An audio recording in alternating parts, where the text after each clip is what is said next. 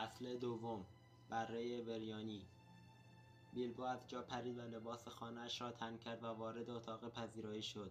آنجا جز آثار و بقایای صبحانهای مفصل که با عجله صرف شده باشد اثری از کسی به چشم نمی‌خورد. بلبشوی عجیبی توی اتاق حاکم بود و کوه ظرفهای سفالی نشسته توی آشپزخانه دیده می‌شد. انگار از هرچه دیگ مایتابه داشت استفاده کرده بودند. شستشو واقعیتی چنان ناامید کننده بود که بیلبو مجبور شد باور کند میهمانی دیشب آنطور که دلش می‌خواست بخشی از خوابهای بد دیشب نبوده است. در واقع فکر این که بدون او گذاشته و رفتن بی آنکه با بیدار کردنش اسباب مزاحمت را فراهم بکنند روی هم رفته مایه آسایش خاطرش شد. اما به نحوی این احساس سرخوردگی جزئی را نمی‌توانست کاریش بکند. این احساس شگفت زدهاش کرد. به خودش گفت احمق نشو بیلبو بگینز. اژدها و این همه مزخرفات عجیب و غریب آن هم در سال تو اینطور شد که پیش بندش را بست و آتش روشن کرد و آب جوشاند و ظرفها را شست. بعد قبل از اینکه شروع به رفت و رو به اتاق ناهارخوری کند یک صبحانه مختصر دلچسب توی آشپزخانه صرف کرد. آن موقع خورشید داشت میدرخشید و جلوی در باز بود طوری که نسیم گرم بهاری داخل می‌شد.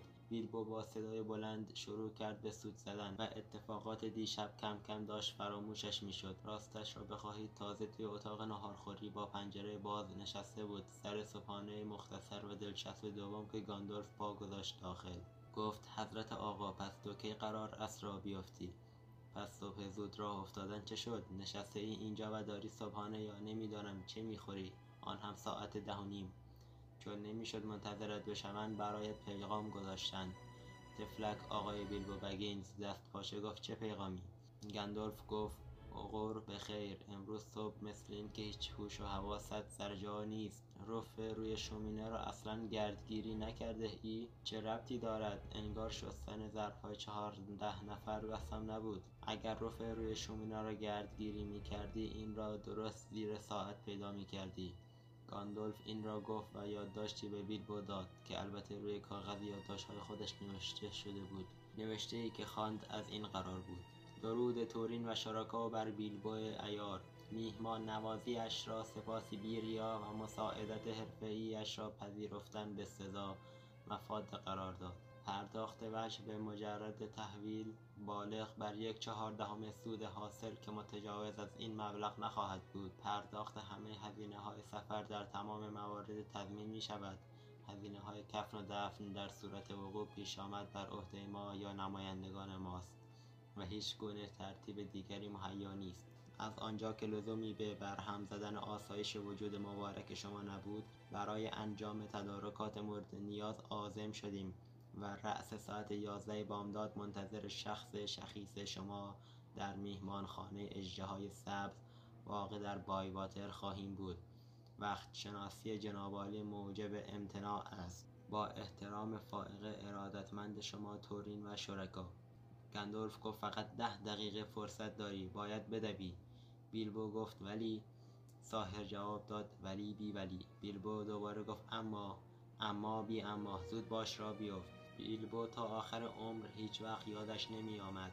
چطور شد بدون کلاه و چوب دست پیادهروی یا پول یا هر چیزی که معمولا موقع بیرون رفتن همراه برمیداشت خودش را بیرون از خانه پیدا کرد. صبحانه دومش را نیمه کاره رها کرد و بی آنکه ظرفها را بشورد کلیدها را گذاشت کف دست گاندالف و با آخرین سرعتی که از عهده پاهای پشمالویش برمیآمد به طرف پایین کوچه دوید. آسیاب بزرگ را پشت سر گذاشت و خودش را به آن طرف آب رساند و بعد یک مایل تمام یا شاید هم بیشتر همینطور ادامه داد. وقتی درست سر ساعت یازده به بایواتر رسید حسابی از نفس افتاده بود و متوجه شد که دستمال جیبیاش را فراموش کرده است. بالین که دم در میخانه ایستاده و چشم به راه او بود گفت آفرین! درست همان وقت بود که سر و کله بقیه از پیچ جاده دهکده پیدا شد. سوار اسبچه بودند و از هر کدام از اسبچهها انواع و اقسام بار و بنه و خرجین و بخچه و ساز و برگ آویزان بود. یک اسبچه خیلی کوچک هم ظاهرا برای بیلبو در نظر گرفته بودند. تورین گفت آهای شما دوتا هم سوار شوید تا راه بیافتیم. بیلبو گفت خیلی خیلی میبخشید ولی من بدون کلاه آمده ام در ضمن دستمالم را هم جا گذاشتم. پول هم اصلا با خودم ندارم. دقیق بگویم یادداشتهای شما قبل از ساعت ده و چل و پنج دقیقه دستم نرسید. دولین گفت زیاد به خشخاش نگذار. زیاد هم نگران نباش. قبل از اینکه سفر تمام شود مجبور می‌شوی بدون دستمال و یک عالم چیز دیگر سر کنی. اما از بابت کلاه من یک باشلق و شنل اضافی توی بار و بندیلم دارم و بدین ترتیب همگی آنها یک صبح خوش بهاری با یورتمه اسبچه های بارزده سفرشان را شروع کرد و بیلبو با باشلقی به رنگ سبز تیره و شنلی به رنگ سبز تیره که از دولین آریه گرفته بود به تن داشت. این لباسها به تنش زار می‌زد و ریخت و قیافه مضحکی پیدا کرده بود. من یکی جرأت نمی کنم فکر کنم که پدرش بانگو در مورد او چه فکری می کرد تنها مایه تسلی خاطرش این بود که چون ریش ندارد کسی او را با ها عوضی نمی‌گیرد. خیلی راه نرفته بود که گاندولف با جلال و جبروت سوار بر یک اسب سفید از راه رسید. یک عالم دستمال و چپق و تنباکوی بیلبو را با خودش آورده بود. پس گروه بعد از آن با شور و نشاط بیشتری رو به راه گذاشت و همانطور که همه روز را اسب راندند البته بجز مواقعی که برای مصرف غذا توقف می‌کردند به گفتن داستان و خواندن ترانه مشغول شدند. البته این مواقع صرف غذا آنقدرها که بیلبو دوست داشت تعدادشان زیاد نبود. ولی با این حال یواش یواش احساس می‌کرد که ماجرا روی هم رفته چیز بدی نیست. اول از همه از مرز و بوم ها گذشتند. نوعی سرزمین بیابانی قابل عبور با ساکنین آبرومند و جاده های خوب و یکی دوتا میخانه و گاه و بیگاه یک دورف یا زاره که سلانه سلانه پی کار کسب خود می‌رفتند بعد به هایی رسیدند که مردم آن با لحجه عجیبی حرف می‌زدند و ترانههایی میخواندند که بیلبو هیچ وقت نشنیده بود. حالا در دل سرزمین های دور افتاده قدم گذاشته بودند. جایی که از مردم خبری نبود و میهمانخانه ای وجود نداشت و بعض جاده ها پیوسته بدتر و بدتر می‌شد. کمی جلوتر تپه کسالتبار پوشیده از درختان تیره به چشم می‌خورد که ارتفاعشان بیشتر و بیشتر می‌شد. روی بعضی از آنها قلعه های قدیمی با ظاهر شیطانی قرار گرفته بود طوری که انگار مردم بدتینت آنها را بنا کرده بودند. همه چیز اندوهبار به نظر می رسید چون آن روز هوا تغییر نامطبوعی کرده بود. در طول سفر هوا غالبا در آن حدی که حتی از سر داستانهای شوخ و شنگ هم زیاد است بهاری و خوش سپری شده بود. ولی هوا سرد و مرتوب بود. در سرزمین های دور افتاده چاره جز این نبود که هر وقت امکانش فراهم می‌شد اتراق کنند. ولی برای این کار لاقل جای خشک لازم داشتند. بیلبو که پشت سر بقیه توی کوره راه خیلی گلالود چلپ و چلوب راه می‌رفت قرقر کنان گفت انگار نه انگار که اول تابستان است. از وقت چای اسرانه گذشته بود. باران سیلاسا از آسمان میریخت و این وضع در تمام طول روز ادامه داشت. باران از باشلق توی چشمش شره می‌کرد. و شنلش خیس شده بود. چه خسته بود و روی سنگ ها سکندری می‌خورد. دیگران بد عنقتر از آن بودند که سر صحبت را باز کنند. بیلبا با خودش فکر کرد. مطمئنم که باران توی لباس های خشکم نفوذ کرده و همینطور توی خورجین های آزوقه مرد شور ایاری را ببرد و همه چیزهای مربوط به آن را ای کاش توی خانه بودم توی سوراخ قشنگم کنار بخاری با کتری روی آتش که تازه شروع کرده بود به سود زدن. و این آخرین باری نبود که این آرزو را کرد. دورفا هنوز یورتمه پیش می رفتن و سرشان را بر نمی گرداندن و به هاویت محل نمی گذاشتن. جایی در پشت ابرهای خاکستری خورشید احتمالا غروب کرده بود. چون هوا کم کم تاریک شد. باد شروع به وزیدن کرد و درختان بید حاشیه رودخانه خم شدند و نالیدند. نمی‌دانم کدام رودخانه ولی یک رودخانه سیلابی و سرخ بود. متورم از بارانهای چند روز اخیر که از تپه ها و کوه های مقابلشان پایین می آمد طولی نکشید که هوا تقریبا تاریک شد. باد ابرهای خاکستری را از هم گسست و هلال ماه در لابلای پار ابرها شناور شد. آنگاه گروه ایستاد و تورین زیر لب چیزی درباره شام افاضات فرمود. حالا کجا یک جای خشک پیدا کنیم که کپه مرگمان را بگذاریم؟ تا آن وقت متوجه نشده بودند که گاندولف قیبش زده است. تا اینجا تمام راه همراهشان آمده بود و هیچ وقت نگفته بود که می‌خواهد دستی توی این ماجرا داشته باشد و یا فقط برای مدتی کوتاه همراهیشان می‌کند. پرخورترین و پرحرفترین و خوشخنده ترین فرد گروه او بود ولی حالا خیلی ساده و راحت دیگر آنجا نبود. دوری و نوری با آه ناله گفتند آن هم درست وقتی که وجود یک ساحره بیشتر از همیشه به درد می‌خورد. آخر سر تصمیم گرفتند درست همان جایی که بودن اتراق کنند. تا به اینجا توی این سفر اتراق نکرده بودند و اگرچه می‌دانستند طولی نمی‌کشد که مجبور می‌شوند با رسیدن به کوههای مه آلود و دور شدن از مرز و بوم مردم آبرومند به طور منظم اتراق کنند. شب مرطوب بدی برای شروع این کار بود. خودشان را وسط کپهای از درختها رساندند و اگرچه زیر این درختها خشکتر بود باد قطرههای باران را از روی برگها پایین میریخت و چکچک این قطرهها بیشتر آزارشان می‌داد. همینطور بدبختی انگار در درست کردن آتش هم گریبان گیرشان شده بود. دورفها تقریبا در هر شرایطی و با همه چیز می‌توانند آتش روشن کنند. و می‌خواهد باد بوزد یا نوزد ولی امشب موفق نمی‌شدند. حتی اوین و گلوین که مخصوصا در روشن کردن آتش خیلی کار کشته بودند. آن وقت یکی از اسبچهها بیخود و بیجهت رم کرد و پا گذاشت به فرار. قبل از اینکه موفق به گرفتنش شوند افتاد توی رودخانه.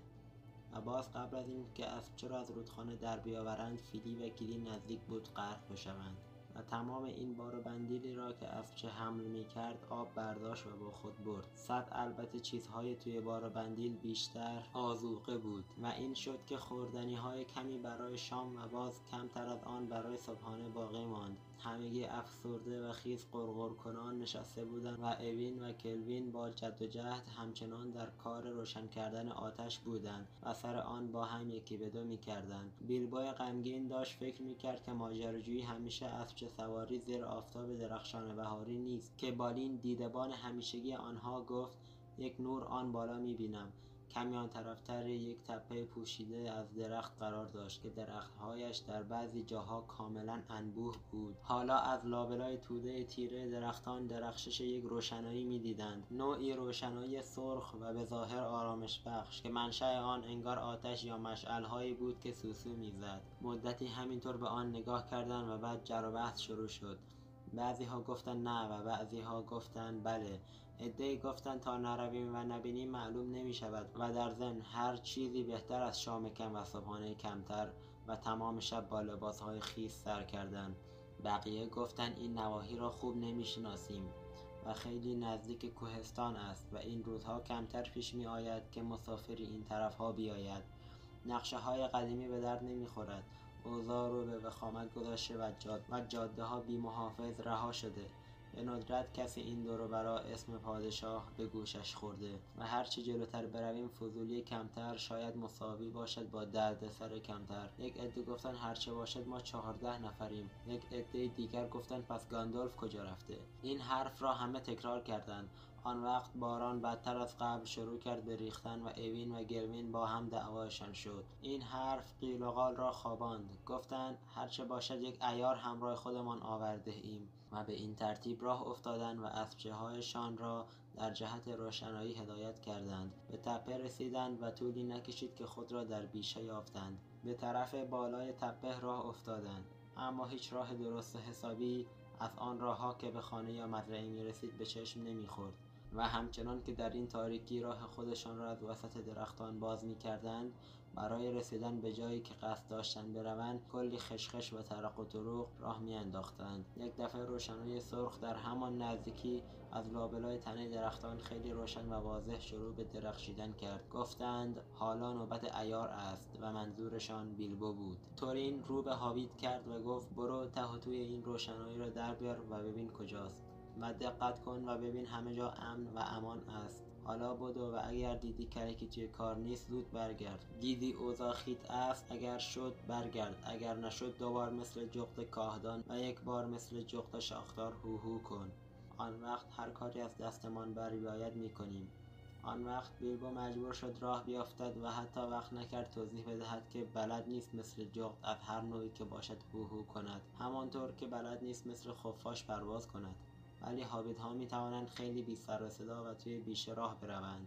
کاملا بی سر و صدا. به این قضیه مباهات هم می کنند و بیلبو همینطور که جلو می رفت چند بار دلخوری خودش را از این همه جار و جنجال دورفی نشان داده بود. هرچند بعید می‌دانم که شما یا من توی یک شب پر باد اصلا به چیزی اعتنا بکنیم. حتی اگر یک لشکر سوار نظام از دو قدمیمان رد بشود. بیلبو را می‌گویید چنان با حواس جمع طرف روشنهای سرخ می‌رفت که خیال نمی کنم حتی تار سبیل یک راسو هم از راه رفتن او جنبیده باشد. پس طبیعتا بدون آنکه آرامش کسی را به هم بزند رسید درست بالای سر آتش چون آن نور از آتش بود و چشمتان روز بد نبیند. سه موجود عظیم و جثه دور یک آتش خیلی بزرگ از کنده های چوب نشسته بودند. داشتند با سیخ های چوبی بلند بره کباب می‌کردند. و چربی گوشت را از روی انگشتانشان نیز می‌زدند. بوی خیلی اشتهاآوری توی هوا پیچیده بود. از آن طرف یک بشکه نوشیدن ناب هم دستشان بود و آنها با تنگ مشغول نوشیدن بودند. اما ترول بودند. واضح بود که ترول هستند. حتی بیلبو که با این که دنیا ندیده بود این موضوع را متوجه شد. از روی چهره های زمخت بزرگ از روی قد و قواره از ریخت پاها سوای طرز حرف زدنشان که اصلا لایق سر میز شام نبود اصلا. یکی از ترورها گفت دیروز بره امروز بره. زکی دیدی فردا خودم هم شدم شکل بره. دومی گفت ساب مرده می‌دونی چند وقته یه تیکه گوشت آدمی زاد گیرمون نیامده این ویلیام مرده شور برده اصلا چی شد به مخش زد ما رو ورداره بیاره این ورا نمی‌فهمم. به علاوه آبجا که داره تش بالا میاد.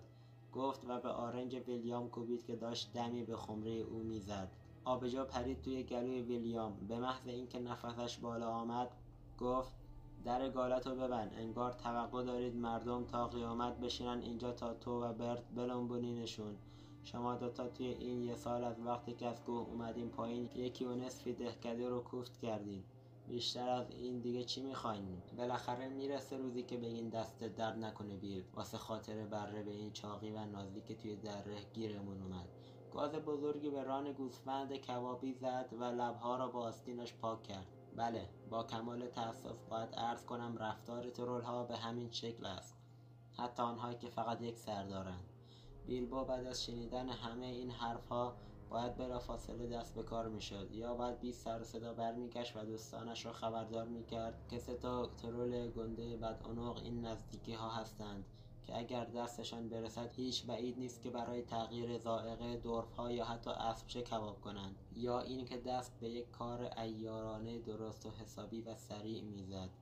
یک ایار فرد اعلای افسانه ای در چنین موقعیتی حتما یا دست می‌برد توی جیب ترول ها اگر از پسش بر بیایی همیشه به زحمتش میارزد یا به سیخ کباب ناخنک می‌زد یا بشکه آبجو را میدزدید. و بعد بدون آن که توجه کسی را جلب بکند جیم می‌شد. کسی که عملگراتر بود و غرور حرفهای کمتر داشت احتمالا قبل از اینکه ها به خودشان بیایند یک دشنه فرو می‌برد تن هر کدام آن وقت می‌شد شب را به خوبی و خوشی گذراند. بیلبو این موضوع را می‌دانست. درست است که این چیزها را ندیده یا نکرده بود ولی یک عالم چیز دربارش خوانده بود. خیلی وحشت برش داشت. و از طرفی داشت چندشش می‌شد. آرزو کرد که ای کاش صدها مایل از اینجا دور بودم و باز و باز یک جورهایی نمی‌توانست دست خالی راه بیفتد و برگردد پیش تورین و شرکا. این بود که ایستاد توی سایه ها و درنگ کرد. از آن همه اقدامات ایارانه که وصفش را شنیده بودید زدن جیب ترورها در مقایسه با کارهای دیگر آسانتر به نظر می رسید پس این شد که دست آخر خزید پشت یک درخت که پشت سر ویلیام قرار داشت. برد و تام رفتن سراغ بشکه. ویلیام دوباره داشت دمی به خمره می‌زد.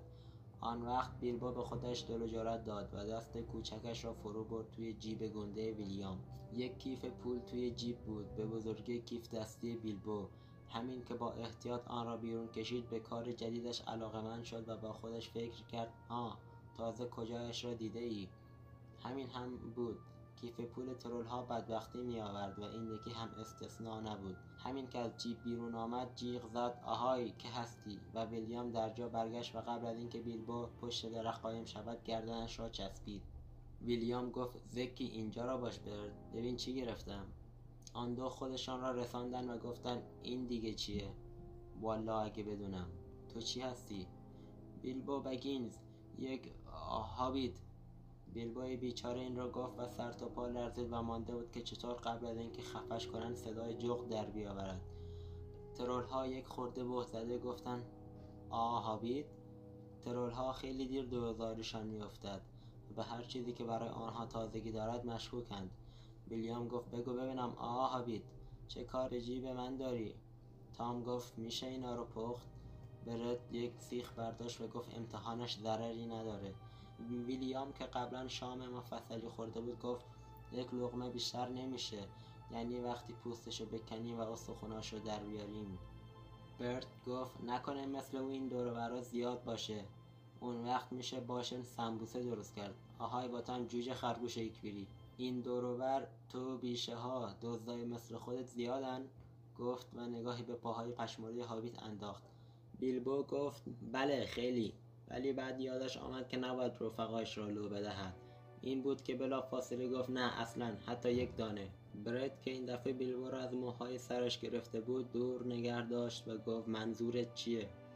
بیلبو نفس نفس زنان گفت منظوری ندارم فقط خواهش می‌کنم نپذیدم. شما آقایان خیلی با محبتید. من خودم خوب پخت و پز بلدم. پختنم خیلی بهتر از پختم است. متوجه منظورم که هستید. مثل ماه برایتان پخت و پز می‌کنم. فقط برای شام نخوریدم. آن وقت یک صبحانه ناز برایتان درست می‌کنم که حذف بکنید. ویلیام گفت تفلک حرامزاده. تا خرخره شام خورده بود. همینطور هم یک عالم آبجو. تفلک حرامزاده ولش کن بره. برت گفت تا نگه منظورش چی بود که گفت خیلی و بد نه اصلا ولش نمی کنم دلم نمی‌خواد وقتی خوابیدم بیان سرم و خرت گوش تا گوش ببرن انگوشای پاشو می‌ذارم توی آتیش تا زبونش باشه. ویلیام گفت مگه می‌ذارم؟ هر جور نگاه کنی خودم گرفتمش. برت گفت ویلیام تو یک خیکی احمقی. اینو اصلا بهت گفته بودم. تو حملات بی سر و پایی. برت گفت باشه پس من ازت دریغ نمی کنم و با مشت گذاشت توی چشم ویلیام. آن وقت علم شنگی به پا شد که نگو. بیلبا آنقدر هوش و حواس برایش مانده بود که وقتی برت او را انداخت زمین قبل از اینکه مثل سگ بیفتن به جان هم و با اربده هرچه فوش و بدوبی را که البته بهشان میآمد و لایق احوالشان بود باره هم کنند چهار دست پا بخزد و خود را از زیر پاها بکشد بیرون. طولی نکشید که با هم گلاویز شدند و غلطیدند و نزدیک بود بیفتند روی آتش. و لگت پرانی و مشت و مشکاری شروع شد. نتام هم یک چوب برداشت و هر دو را گرفت به باد کودک تا عقلشان سر جا بیاید که البته باعث شد بدتر از قبل دیوانگیشان گل کند. وقتش بود که بیلبو بزند به چاک ولی تفلک پاهایش بدجوری توی پنجه بزرگ برد چلانده شده بود و جان نداشت و سرش داشت گیج می‌رفت. پس برای مدتی نفس نفس زنان همانجا درست بیرون از دایره روشنایی آتش دراز کشید. درست وسط جنگ و دعوا بود که سر و کله بالین پیدا شد. دورف ها که سر و صدا را از دور شنیده و مدتی صبر کرده بودند تا بیلبو برگردد یا صدای هوهوی جغد در بیاورد تک تک راه افتادند و با آخرین سرعت ممکن به طرف روشنایی خزیدند. تا چشم تام دم روشنایی به بالین افتاد یک زوزه وحشتناک سر داد. ها که اصلا از ریخت و قیافه دورف ها بدشان میآمد. برت و بیل توی یک چشم به هم زدن دست از دعوا برداشتن و گفتن عجب تام یه توبره بده. و بالین را که هاج واج توی این هیاهو دنبال بیلبو میگشت تا به خودش بیاید یک توبره روی سرش کشیدن و زمینش زدن تام گفت بازم پیداشون میشه. وگرنه من هیچی حالیم نیست.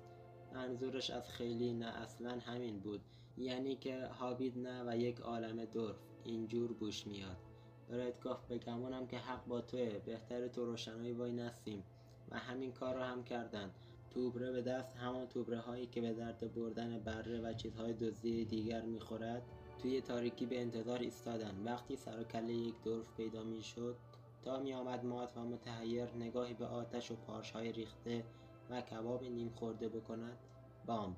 یک توبره بدبوی کثیف میافتاد روی سرش و نقش زمین می‌شد. طولی نکشید که دولین افتاد کنار بالین و فیلی و کلی با هم.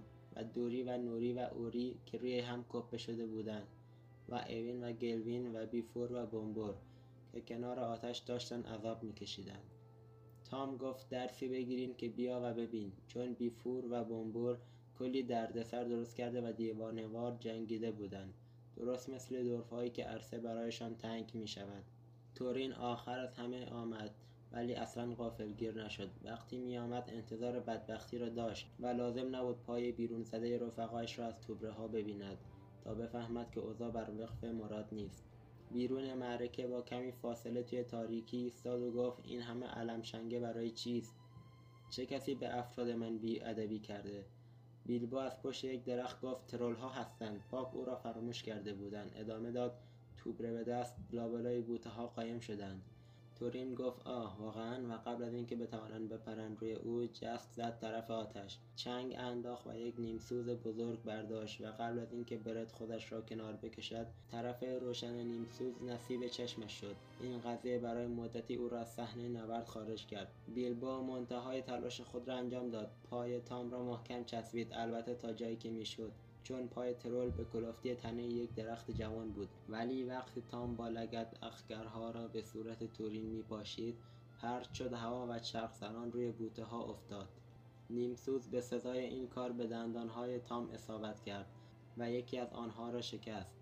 عرض به خدمتتان که زوزه تام حسابی درآمد ولی درست در همان لحظه ویلیام از پشت سر رسید و یک توبره را بامبی انداخت روی سر تورین و تا نوک انگشتان پایش پایین کشید و به این ترتیب نبرد خاتمه یافت.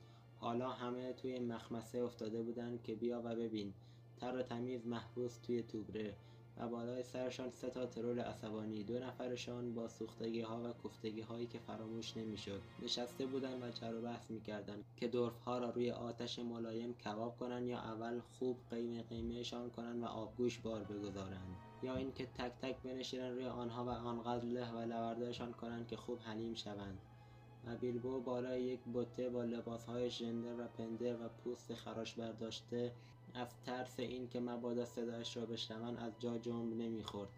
درست همان وقت بود که گاندالف برگشت ولی کسی او را ندید.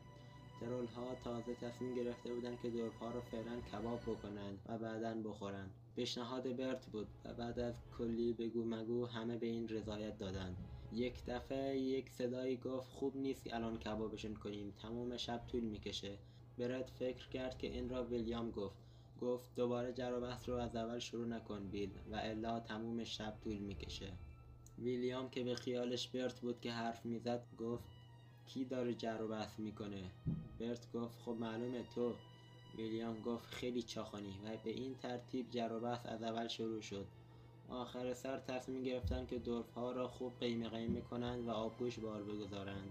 این بود که رفتن یک دیزی سیاه آوردند و چاقوهایشان را بیرون کشیدند. یک نفر گفت خوب نیست آبگوش بار بگذاریم ما که آب نداریم. تا سر چاه آبم خیلی راهه. برت و ویلیام خیال می‌کردند که این حرف تام است. گفتند خفه خون بگیر وگرنه هیچ وقت خلاص نمی‌شویم.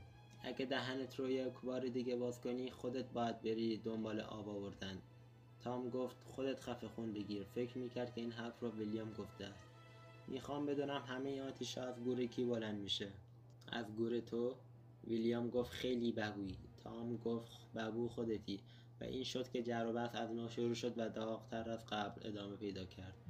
تا اینکه دست آخر تصمیم گرفتن یکی یکی بنشینن روی توبره ها و له هردهشان کنند و دفعه دیگر آبگوش بار بگذارند صدا گفت اول روی کدومشون بشینیم.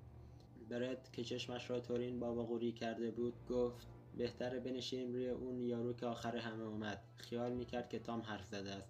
تام گفت هی با خودت حرف نزن. اگه می‌خوای روی آخری بشینی خب بشین. حالا کدومشونن؟ برد گفت همون که ساق جورابش زرده. صدای شبیه صدای ویلیام گفت چرن نگو اونی که جوراب خاکستری پاشه. برد گفت حتم دارم که زرد بود. ویلیام گفت آره زرد بود. برد گفت پس چرا گفتی خاکستری؟ من نبودم تام بود. تام گفت منم نگفتم خودت گفتی. برد گفت دو به یک پس در گالتو ببند. ویلیام گفت فکر می‌کنی با کی داری حرف می‌زنی؟ تام و برت با هم گفتن دیگه بس کن دیر وقته. الان که آفتاب بزنه. بیا قال قضیه رو بکنیم. صدای شبیه صدای ویلیام گفت می‌بینم که آفتاب قافلگیرتون کرده و سنگ شدین. ولی صدای ویلیام نبود چون درست در همان لحظه روشنایی آفتاب بالای تپه افتاد و بلبله عظیم در شاخه ها پیچید. ویلیام هیچ وقت حرف نزد چون به حال خمیده بی حرکت ماند و سنگ شد و برت و تام همونطور که به او چشم دوخته بودند مثل تخت سنگ سر جا میخکوب شدند. و تا امروز هم همانجا هستند. تک و تنها مگر اینکه پرنده گاه و بیگاه روی آنها بنشیند چون لابد همانطور که خبر دارید ترولها باید قبل از تیغ آفتاب بروند زیر زمین. وگرنه دوباره تبدیل می‌شوند به همان سنگ کوه یعنی مادهای که از آن ساخته شدند و دیگر محال است تکان بخورند همین اتفاق هم برای برت و تام و ویلیام افتاد. گندالف گفت عالی شد و از پشت یک درخت بیرون آمد و کمک کرد تا بیلبو از بالای بوته خار بیاید پایین. تازه آن وقت بود که بیلبو فهمید. این صدای ساحری بود که ترولها را با دعوا و مرافعه معطل کرده بود تا اینکه آفتاب بزند و دخلشان بیاید.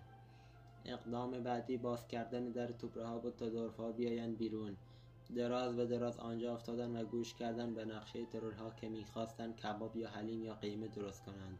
هیچ به مذاقشان خوش نیامده بود. مجبور شدند دوبار قصه ماجرای بیلبو را از سیر تا پیاز گوش کنند تا دست آخر متقاعد شوند. بومبور گفت چه وقت احمقانه ای را برای رفتن دنبال ناخنک زدن به جیب بری انتخاب کردی؟ ما فقط آتش و خوراکی می‌خواستیم. گاندولف گفت هر طور حساب کنید چیزهایی که گفتید بدون جنگیدن با این یاروها گیرتان نمی آمد. الان هم دارید بی خود وقت تلف می کنید حواستان نیست که تو را حالا بود قاری سوراخی نزدیکی ها کندند تا موقع آفتاب خودشان را آن تو قایم کنند؟ باید نگاهی آن تو بیاندازیم. دور اطراف را گشتن و طولی نکشید که رد چکمه های سنگی ترول ها را پیدا کردند که لابلای درخت ها دور می شد. رد را تا بالای تپه دنبال کردند تا به یک در بزرگ سنگی رسیدند که به یک قار منتهی می شد. وزیر بوته ها مخفی بود ولی هرچه زور زدن نتوانستند بازش کنند و در این بین گاندولف انواع و اقسام ورته ها را امتحان کرد داشتن یواش یواش خسته می شدن و از کوره در می رفتن که بیلبو پرسید ببینید این به درد می خورد وقتی ها مشغول جنگ و دعوای خودشان بودن روی زمین پیدایش کردم. یک کلید گنده را طرفشان دراز کرد. هرچند شکی نیست که به نظر ویلیام این کلید خیلی هم کوچک و مخفی بود و لابد از جیبش بیرون افتاده بود و خوشبختانه قبل از اینکه سنگ شود. فریاد زدن هیچ معلوم است چرا قبلا حرفش را نزدی. گاندولف کلید را قاب زد و داخل سوراخ کلید انداخت. آن وقت در سنگی با فشار رو به عقب باز شد و آنها داخل شدند. کف زمین پر بود از استخوان و بوی تعفن توی هوا پیچیده بود. اما تا دلتان بخواهد تل خوراکی و آذوقه بینظم و ترتیب توی قفسه ها و روی زمین وسط کوه درهم و برهمی از اموال مسروقه انواع و اقسام چیزها از دکمه های برنجی گرفته تا خمره های پر از سکه و طلا در کنج دیوار به چشم می‌خورد. یک عالمه لباس همانجا بود. آویخته به دیوار کوچکتر از آن بودند که تن ترولها برود. و متاسفانه باید بگویم که مال قربانی ها بود و لابلای آنها شمشیره های گوناگون با ساخت و شکل و اندازه های مختلف. مخصوصا دو تا از این شمشیرها به خاطر قلاف های زیبا و قبضه های جواهر نشان چشمشان را گرفت. گاندولف و تورین هر کدام یک از آنها را برداشتند و بیلبو یک دشنه را که غلاف چرمی داشت صاحب شد. این دشنه چاقوی جیبی ظریفی برای ترورها حساب می‌شد. اما یک هابیت می توانست آن را به جای شمشیر کوتاه به کار ببرد. ساهر آنها را تا نصف از نیام بیرون کشید و با تعجب نگاهشان کرد و گفت انگار شمشیرهای خوبی هستند. ساختن اینها کار هیچ ترولی نیست. همینطور آهنگرهایی که توی این نواحی و این روزگار زندگی می کنند اما از نوشته های روی آن بیشتر می شود چیز فهمید. فیلی گفت راه بیفتید خودمان را از این بوی وحشتناک خلاص کنیم. بنابراین خمره های سکه و خوراکی های دست نخورده را که برای خوردن مناسب به نظر می رسید و همینطور یک بشکه آبجو را که هنوز پر بود بیرون کشیدند. در آن موقع هوس صبحانه کرده بودند و چون گرسنگی خیلی زور می آورد فیس و افاده به خوراکی های گنجه ترول ها را کنار گذاشتند. آذوقه خودشان خیلی ناکافی بود.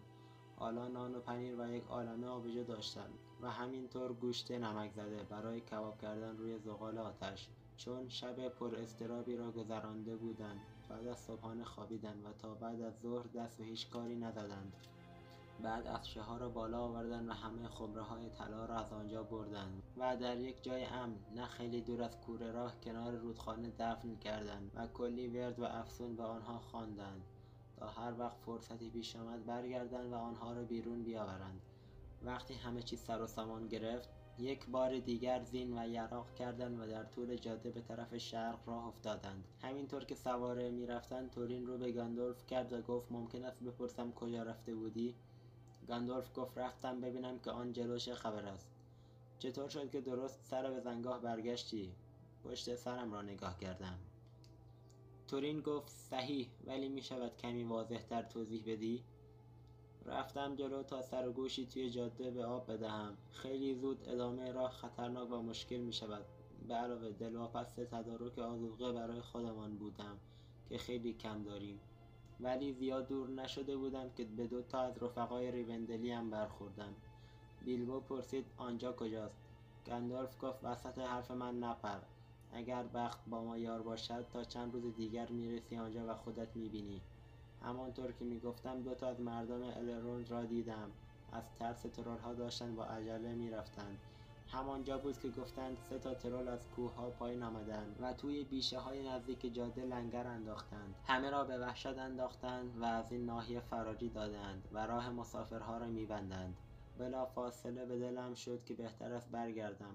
پشت سرم را نگاه کردم. از دور آتش را دیدم و راه افتادم طرفش. پس حالا فهمیدید. لطفا دفعه دیگه بیشتر احتیاط کنید وگرنه هیچ وقت به جایی نمی‌رسیم. تورین گفت دستت درد نکنه.